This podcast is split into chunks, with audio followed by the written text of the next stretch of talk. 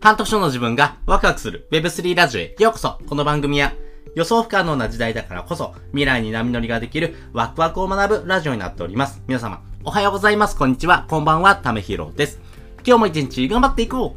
うということで今回は新しい自由を楽しむスキルを身につけるコツというテーマでお話ししたいなというふうに思っております。皆様はですね、新しい自由を楽しんでますか？えー、私はですね、絶賛楽しんでおります。えー、何を楽しんでるのかなんですけども、やっぱり、えー、2021年からですね、この Web3 の世界に飛び込んでみました。もう始めた時はもう足ガクブルで、もうどうしようかな、まあこれちょっと危ないんちゃうのって思いながらもですね、でもこういう風なですね、体験って今しかできないよなと思ってですね、もう勇気を出して飛び込んでみました。で、飛び込んでみた結果、めちゃくちゃ楽しんでますよってことなんですけども、やっぱり仮想通貨とかですね、NFT とかですね、メタバース、 DeFi とかですね、まあいろんな経験をさせてもらったことによってですね、えー、自分のですね、新しい自由っていうところ、そういったですね、えー、部分とですね、えー、この楽しむスキルってものをですね、身につけましたんで、えこれからのですね、生き方としてですね、そういう風な部分もですね、え持っておいた方がですね、生きやすいよってことをですね、ちょっとお伝えしたいなというふうに思っております。まあ私の実体験も含めてですね、ちょっとお話ししていこうというふうに思ってっております。で、まずこれですね、新しい自由なんですけども、やっぱりこの新しいことを楽しめるっていうのは一種のスキルだと思ってます。まあ世の中がですね、変化していく中でですね、やっぱり意識をしないとですね、この楽しむことってできませんし、これ素質とかですね、えー、技術、スキルようなものはですね、やっぱり後からでもですね、身につけることができるんですね。えー、そしてこのスキルを持った人をですね、行動するからこそですね、新しい自由がどんどんと生まれてますし、これからもですね、この自由っていうのは広がり続けていくのかなというふうに思ってます。まあね、えー、この新しいスキルなんですけども、ほんと、もともと持ってたセンスとかでもなくて、後から身につけることができますんで、まあこの時代の変化が激しい中でもですね、えー、新しい自由を楽しむコツっていうものをですね、えー、ぜひ手に入れてほしいなというふうに思ってます。まあ私自身がですね、まあやっぱり始めてみた結果ですね、えー、この楽しむコツっていうのはどういうとこにあるのかなと思ったんですけども、私自身がですね、まず思ったのはですね、服を試着するように、えー、まずはですね、やってみるってことがですね、一番大事なのかなというふうに思っています。やっぱりこの楽しむっていうことはですよ、まずは行動してるからこそですね、この楽しめるかどうかが変わってくるわけで、えー、まずはですね、服を試着するように、これは自分に合ってるのかなってことをですね、試してみるってことからですね、えー、スタートしていくのが一番いいのかなというふうに思ってます。例えばですね、春になったらですね、あ、あのトレンチコート着てみたいなって思う人もいるじゃないですか。私も思うんですけれども、実際ですね、試着してみるとですね、あれこれちょっと丈の長さちょっと足りんくないとかですね、あれこれちょっと合わないなとかですね、あ、この服装じゃなかったなとかですね、いろんな経験とかですね、気づきがありますよね。やっぱりそういう風にですね、まずはやってみる。そして試してみるからこそですね、あ、これ自分に合うなとかですね、意外とこれしっくりくるよねってことがですね、出てくるなというふうに思います。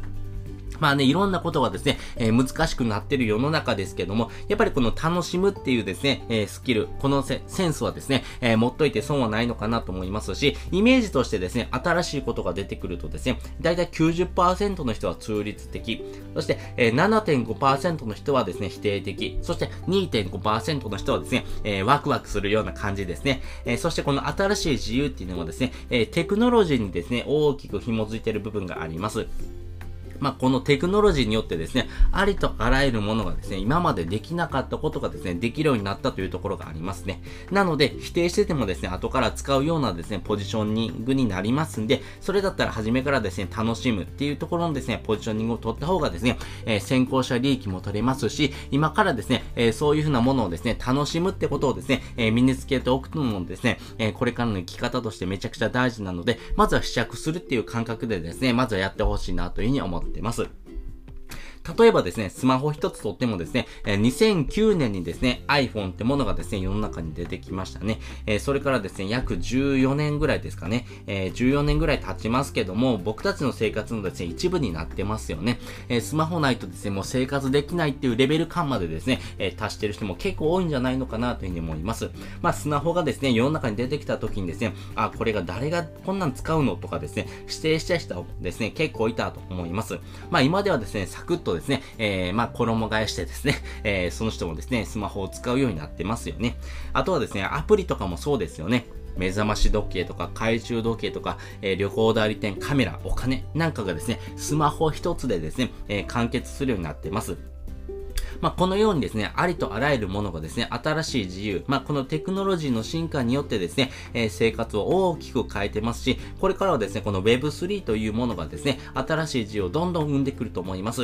例えばですね、ビットコインとかですね、NFT とかがですね、そうなのかなというふうに思います。えー、例えば2018年ぐらいまではですね、えー、ビットコインってものはですね、アマチュアが扱うようなですね、ちょっと危険な資産というふうに言われてました。まあね、ビットコインってですね、えー、価格乱高下しますし、えー、最終的にですね、これ電子ゴミになるんじゃないのとかですね、えー、言われてた時期もあります。まあそういった時期があるんですが、今やですね、ビットコインってですね、もう盤石な地位をですね、築いてますよね。例えばですよ、えー、時価総額なんて85兆円です。85兆円超えてますし、まあ世界のですね、全世界の通貨ですね、日本だったらですね、日本円ですし、アメリカだったらドルっていう風なですね、世界の全通貨の中で第14位の位置になってます。えー、他にもですね、エルサルバドル共和国とかですね、南アフリカ旧、えーえー、共和国っていう風なですね、国のですね、法定通貨になってます。日本だったらですね、日本円が法定通貨なんですけども、え、これらの国ではですね、ビットコインがですね、法定通貨としてですね、えー、認定されています。あとはニュージーランドのですね、年金ファンドがですね、ビットコインに投資をしたりとかですね、えー、あとはですね、もう超大手のですね、えー、アメリカのですね、えー、資産会社ですね、えー、フェルディエフィアとかですね、えー、ブラックロックなんかのですね、金融機関の大手もですね、参入してますし、ペイパルとかテスラとかですね、もう超超超がつくですね、一流の企業なんかもですね、ビットコインめちゃくちゃ買ってます。などなどですね、世界の経済とか国家がですね、もう無視できない存存在までですね、成長してますよね。そう思うとですね、日本円だけ持っててもですね、えー、ちょっと危ないなって思う部分もありますよね。今、日本円ってですね、えドル円でですね、もう、えー、初年度とですね、同等ぐらい、今145円をですね、超えてきますし、ガソリン代にもですね、えー、まあ、そのね、連休明けぐらいのところでですね、えー、200円とかですね、超えてるというところもありますからね、やっぱり日本円だけ持っててもですね、これから、え、ちゃんと生活できるのかなって思う人もですね、結構多いと思います。まあ、未来のですね、お金の不安っていうのがありますんで、まあ、そういったですね、未来のお金の不安をですね、え、例えばビットコインをですね、買うことによってですね、え、分散化したですね、資産をですね、持つことによってですね、日本円がダメになってもですね、ビットコインで生活できるよ、みたいなですね、えー、分散型のですね、資産をですね、形成していくのもですね、一ついいのかなと思ってます。まあ、日本円だけですね、持っててもですね、えー、日本円だけフルベットするですね、ギャンブラーみたいなですね、感覚になりますんで、日本円っていうのはですね、日本でですね、生活できる最低限のお金だけ持っておいた方がですね、いいのかなと思ってます。それ以外のですね、資産っていうものはですね、別の形でですね、持っておいた方がいいのかなというふうに思っておりますんで、私もですね、コツコツとですね、ビットコイン買い、えー、集めております。まあ皆さんもですね、えー、ビットコイン買うっていう経験をですね、してほしいなと思いますし、新しい自由の一歩としてはですね、まずは服を試着するようにですね、えー、まずは試してみるってことがいいのかなと思います。まあ自分に合わないって思ったらですね、全然やめてもいいと思いますけども、やっぱりこのですね、試着した経験ってものはですね、え、他にはですね、替えが効かないようなものになってますからね、あなただけの経験です。え、そのですね、資産はですね、めちゃくちゃ大切ですからね、お金は盗まれることがあってもですね、この資産、えあなたがですね、経験したものをですね、盗むことができませんので、もし合わないなと思ったらやめたらいいんですけども、合うかどうかがわからないっていうと、時にはですね、えー、まずは一歩踏み出してみるってことがですね、いいのかなと思いますからね。えー、しかもですよ、今だけですね、この無料体験するとですね、1500円もらえるようなクーポンなんかもありますんで、